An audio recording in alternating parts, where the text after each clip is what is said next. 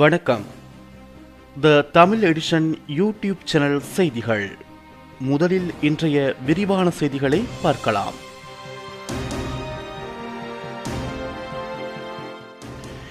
யாழ்ப்பாணத்தில் படையினர் வசமுள்ள 683 ஏக்கர் காணிகளை விடுவிக்க நடவடிக்கை எடுக்கப்பட்டுள்ளது. கண்டி சம்பவம் தொடர்பில் இலங்கை மனித உரிமைகள் ஆணைக்குழு விசாரணை. கனடாவில் 24 மணித்தியாலத்திற்கும் குறைவான நேரத்தில் $1 மில்லியன் நிதி திரட்டப்பட்டுள்ளது. ஜப்பானில் 5.8 ரிக்டர் அளவுகோலில் திடீரென நிலநடுக்கம் ஏற்பட்டுள்ளது. பிரேசில் முன்னாள் அதிபருக்கு 12 ஆண்டுகள் சிறை தண்டனை. இனி விரிவான செய்திகளை பார்க்கலாம். யாழ்ப்பாணத்தில் படையினர் வசமுள்ள 683 ஏக்கர் காணியை விடுவிப்பது தொடர்பில் அரசாங்கம் கவனம் செலுத்தியுள்ளது. தேசிய பாதுகாப்புக்கு அச்சுறுத்தல் ஏற்படாத வகையில் காணிகளை விடுவிப்பது தொடர்பில் பாதுகாப்பு தரப்பினர் ஆராய்ந்து வருவதாக இராணுவ பேச்சாளர் பிரிகேடியர் சுமித் அத்தப்பத்து தெரிவித்துள்ளார். 1990 ஆண்டு முதல் யாழ்ப்பாணத்தில் பாதுகாப்பு படையினர் வசமுள்ள மேலும் 683 ஏக்கர் காணியை விடுவிப்பதற்கு நடவடிக்கை எடுக்கப்பட்டுள்ளது. பலாலி உயர் பாதுகாப்பு வலயத்திற்கு உட்பட்ட வலிகாமம் வடக்கில் இந்த காணிகள் அமைந்துள்ளன. எதிர்வரும் 16ஆம் திகதி யாழ் மாவட்ட அரசாங்க அதிபரிடம் இந்த காணிகள் உத்தியோகபூர்வமாக கையளிக்கப்பட உள்ளதாக இராணுவ ஊடக பேச்சாளர் தெரிவித்துள்ளார். தெல்லிப்பளை, மயிலிட்டி, தையிட்டி கிழக்கு மற்றும் மயிலிட்டி வடக்கு ஆகிய பகுதிகளில் உள்ள காணிகள் விடுவிக்கப்பட உள்ளமை குறிப்பிடத்தக்கது. இதனிடையே பருத்தித்துறை மயிலிட்டி ஊடாக பொன்னாலை வீதி பொதுமக்களின் பயன்பாட்டிற்காக எதிர்வரும் 16ஆம் திகதி திறக்கப்பட உள்ளது. அன்றைய தினம் முதல் காலை 6 மணி தொடக்கம் மாலை 6 மணி வரை இந்த வீதி திறக்கப்பட்டிருக்கும் எனவும் மேல்குடியேற்ற அமைச்சு அறிவித்துள்ளது. முல்லைத்தீவு வட்டுவாக்கல் பிரதேசத்தில் அமைந்திருக்கும் இராணுவ பாதுகாப்பு அரண் ஒன்றும் அங்கிருந்து அகற்றப்பட்டுள்ளது. குறித்த பாதுகாப்பு அரண் தொடர்ந்தும் தேவையில்லை என கருதி பெரிதொரு இடத்திற்கு மாற்றப்பட்டதாகவும் இராணுவ பேச்சாளர் மேலும் தெரிவித்துள்ளார். கண்டியில் அண்மையில் இடம்பெற்ற வன்முறைகள் தொடர்பாக இலங்கை மனித உரிமைகள் ஆணைக்குழு விசாரணைகளை ஆரம்பித்துள்ளது. 1996 ஆண்டின் 21ஆம் இலக்க இலங்கை மனித உரிமைகள் ஆணைக்குழு சட்டத்தின் கீழ் இந்த விசாரணைகள் ஆரம்பிக்கப்பட்டுள்ளது. அந்த பிரதேசங்களுக்கு விஜயம் செய்து பொதுமக்களின் முறைப்பாடுகளை விசாரணைகளை செய்வதற்கு மனித உரிமைகள் ஆணைக்குழு தீர்மானித்துள்ளது.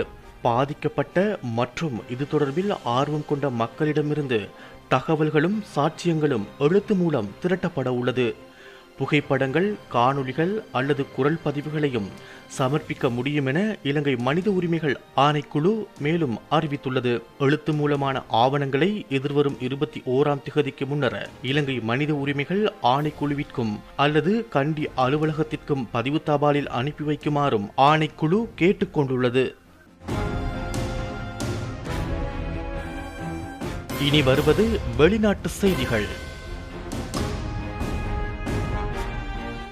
கனடாவின் ஹொக்கி அணியின் குடும்பத்தினருக்கு உதவ 24 மணித்தியாலத்திற்குள் $1 மில்லியன் நிதி திரட்டப்பட்டுள்ளது. சஸ்கட்சுவானில் இடம்பெற்ற பயங்கர விபத்தில் கொல்லப்பட்ட ஹொக்கி அணியினரின் குடும்பத்திற்கு உதவ 24 மணித்தியாலத்திற்கும் குறைவான நேரத்தில் $1 மில்லியன் அதிகமான தொகை கனேடியர்களால் சேகரிக்கப்பட்டுள்ளது. இந்த விபத்தில் 14 பேர்களின் உயிர் பறிக்கப்பட்டதோடு 15 பேர் வரை காயமடைந்துள்ளனர். இதேவேளை இறந்தவர்களின் குடும்பத்திற்கு அனுதாபங்களை கனேடிய பிரதமர் தெரிவித்துள்ளார். கனடாவில் விபத்தில் பலியான ஹொக்கி வீரர்களின் இறுதி அஞ்சலி நிகழ்ச்சியில் அந்நாட்டு பிரதமர் ஜஸ்டின் ட்ரூடோ உட்பட பல முன்னாள் ஹொக்கி வீரர்கள் கலந்து கொள்ள உள்ளனர். இது தொடர்பாக அதிகாரிகள் கூறுகையில், விபத்தில் பலியான ஹொக்கி வீரர்களுக்கு பொதுமக்கள் பலரும் அஞ்சலி செலுத்தி வருகின்றனர். மேலும் ஹொக்கி வீரர்களுக்கு நடக்க உள்ள இறுதி அஞ்சலி நிகழ்ச்சியில் பிரதமர் மற்றும் முன்னாள் ஹொக்கி வீரர்கள் பலரும் கலந்து கொள்ள உள்ளதாகவும் தெரிவித்துள்ளனர். இதேவேளை விபத்தில் இறந்த இளம் விளையாட்டு வீரர்களுக்கு அமெரிக்க ஜனாதிபதி டொனால்ட் ட்ரம்ப் தனது அனுதாபங்களையும் தெரிவித்துள்ளார். ஜப்பான் தலைநகர் டோக்கியோவிற்கு அருகில் உள்ள ஷிமோனோ பகுதியில் இன்று அதிகாலை திடீரென நிலநடுக்கம் ஏற்பட்டுள்ளது. இந்த நிலநடுக்கம் சுமார் 5.8 ரிக்டர் அளவுகோலில் பதிவாகியுள்ளதாக தெரிவிக்கப்படுகிறது. 10 கிலோமீட்டர் ஆழத்திலிருந்து இந்த நிலநடுக்கம் ஏற்பட்டுள்ளது என ஜப்பானிய வானிலை ஆய்வு மையம் தெரிவித்துள்ளது. நிலநடுக்கம் தொடர்பான சேத விவரங்கள் உடனடியாக அறிவிக்கப்படவில்லை. சிங்கப்பூர் நாட்டின் முக்கிய எதிர்க்கட்சியான தொழிலாளர் கட்சியின் பொதுச் செயலாளராக இந்திய வம்சாவளியைச் சேர்ந்த பிரித்தம் சிங் இன்று போட்டியின்றி தெரிவு செய்யப்பட்டுள்ளார். கடந்த 2011ஆம் ஆண்டிலிருந்து சிங்கப்பூர் தொழிலாளர் கட்சியே சிங்கப்பூர் நாடாளுமன்றத்தில் தேர்ந்தெடுக்கப்பட்ட உறுப்பினர்களை கொண்ட ஒரே ஒரு எதிர்க்கட்சியாக விளங்கி வருகிறது.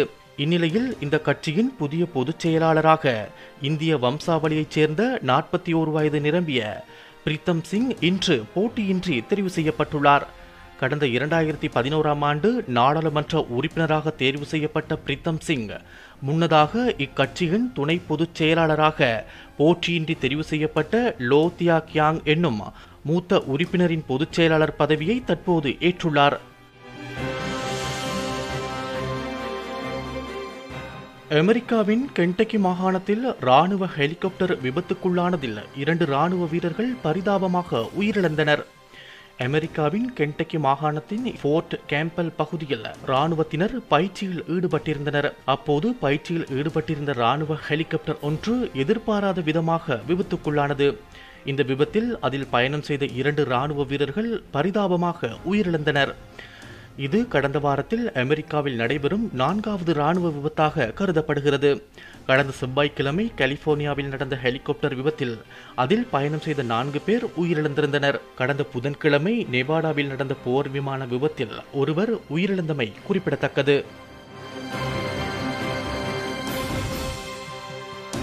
சிரியாவில் ரசாயன தாக்குதல் நடத்தியது தொடர்பாக ஐக்கிய நாடுகள் சபையின் பாதுகாப்பு கவுன்சில் கூட்டம் இன்று நடைபெற உள்ளது என அதிகாரிகள் தெரிவித்தனர்.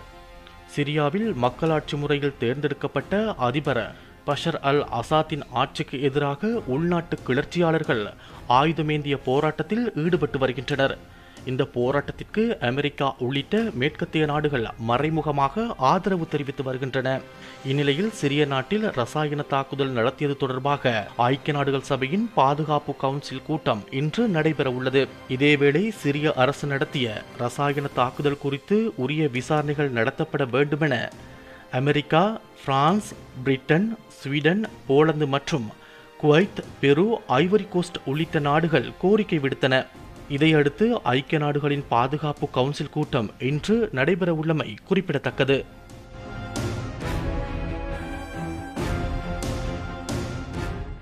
ஊழல் வழக்கொன்றில் 12 ஆண்டுகள் சிறை விதிக்கப்பட்ட பிரேசில் நாட்டின் முன்னாள் அதிபர் லுலா போலீசார் முன் சரணடைந்துள்ளார். பிரேசில் நாட்டின் முன்னாள் அதிபர் லுலாவுக்கு 12 ஆண்டுகள் சிறை விதிக்கப்பட்டதை எதிர்த்து அவர் மேல்முறையீடு செய்துள்ளார். இந்த நிலையில் தான் சிறைக்கு வெளியே இருக்க அனுமதிக்க வேண்டும் என கோரி அவர் தாக்கல் செய்த மனுவை அந்நாட்டின் சுப்ரீம் கோர்ட் தள்ளுபடி செய்துள்ளது. இந்நிலையில் தற்போது அவர் சிறையில் அடைக்கப்பட்டு தண்டனையை அனுபவிக்க தொடங்கியுள்ளதாக செய்திகள் வெளியாகியுள்ளன. பிரேசிலில் வரும் அக்டோபர் மாதம் நடக்கவுள்ள அதிபர் தேர்தல் தொடர்பான கருத்து கணிப்புகளில் லுலா முன்னிலை பெற்று இருந்தாலும் இப்போது ஊழல் வழக்கில் தண்டிக்கப்பட்டு சிறையில் அடைக்கப்பட்டு விட்டதால் அவர் தேர்தலில் போட்டியிட முடியாத சூழ்நிலை உருவாகியுள்ளது. இத்துடன் the Tamil edition YouTube channel செய்திகள் நிறைவு பெற்றன. எமது அடுத்த செய்திகளை நாளை இதே நேரம் நீங்கள் கேட்கலாம்.